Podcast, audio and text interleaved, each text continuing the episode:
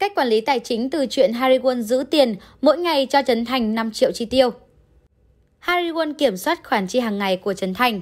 Trấn Thành và Harry Won được coi là cặp vợ chồng hot nhất nhì showbiz Việt. Nhiều khán giả khá quan tâm về cuộc sống gia đình, đặc biệt là cách quản lý khối tài sản của cặp đôi. Trong một chương trình truyền hình, Harry Won đã từng có chia sẻ khiến nhiều người cảm thấy bất ngờ. Ngày nào tôi cũng để vào ví chồng 5 triệu chứ không ít. Chồng tôi tiêu trong một ngày còn bao nhiêu, tôi sẽ lấy lại rồi hôm sau lại để vào đó 5 triệu. Sáng nào thức dậy tôi cũng lôi ví chồng ra kiểm tra xem còn bao nhiêu tiền để thêm đủ số tiền khác cho tròn 5 triệu vào. Như vậy tôi cũng sẽ biết hôm qua chồng tiêu hết bao nhiêu tiền. Từ đó tôi quản lý được chi tiêu của chồng mà không mang tiếng kỳ bo. Có thể thấy Harry Quân đã kiểm soát chi tiêu của gia đình khá nghiêm ngặt. Được biết từ thời đại học, cô đã sống tiết kiệm.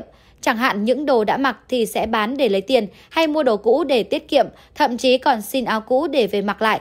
Harry Won cũng đã áp dụng triệt để thói quen chi tiêu có kế hoạch như vậy với Trấn Thành từ trước khi kết hôn. Cụ thể cô nàng từng tiết lộ đã cho Trấn Thành 2 triệu mỗi ngày để tiêu vặt. Harry Won muốn chồng mình có thể học cách chi tiêu có kiểm soát. Ai nên là người quản lý chi tiêu gia đình?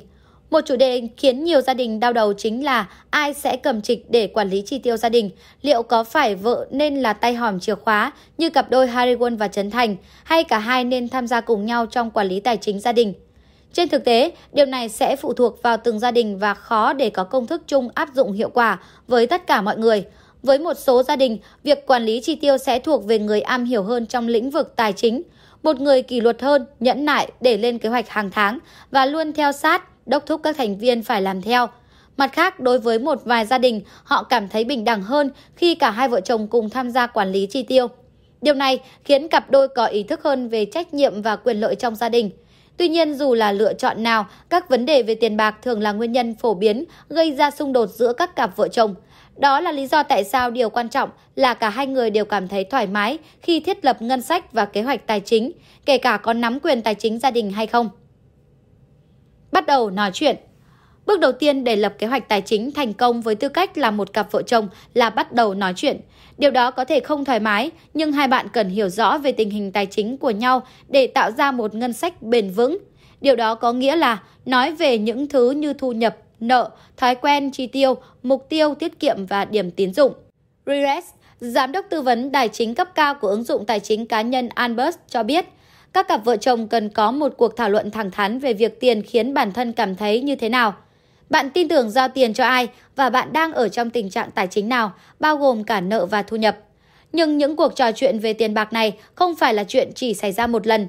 Hãy dành các buổi tối hẹn hò thường xuyên để bạn thảo luận về tài chính, xem xét tình trạng của các mục tiêu và thực hiện bất kỳ điều chỉnh nào đối với kế hoạch của bạn. Hợp nhất hay không? Có 3 cách tiếp cận phổ biến khi lập ngân sách của một cặp vợ chồng. Thứ nhất, hợp nhất mọi thứ lại với nhau rồi chia sẻ tất cả thu nhập cũng như chi phí. Thứ hai, tạo một tài khoản chung mà cả hai người cùng đóng góp cho các chi phí chung, đồng thời duy trì các tài khoản riêng biệt. Thứ ba, giữ mọi thứ riêng biệt và chia hóa đơn.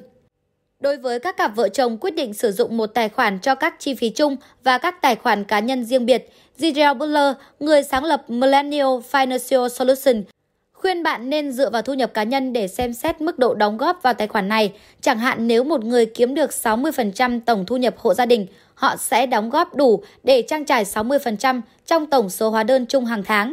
Nếu có sự khác biệt lớn về thu nhập, việc chia đều chi phí có thể dẫn đến các vấn đề sau này.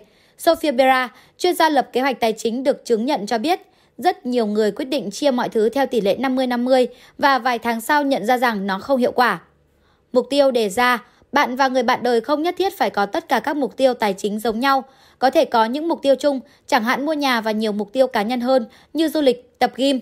Chìa khóa để đạt được những cột mốc như vậy là phải cụ thể, mục tiêu là gì và các bạn có muốn đạt được nó không? Marie Charles Nasip, cố vấn tài chính của Edward John Financial cho biết, các cặp vợ chồng có thể có các mục tiêu khác nhau, tuy nhiên hãy trò chuyện và ghi lại chúng để đảm bảo thói quen chi tiêu phù hợp với các mục tiêu ngắn hạn và dài hạn.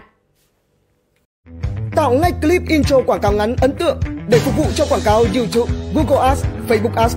Sử dụng để trang trí cover Facebook, website với mức giá chỉ 1 triệu đồng.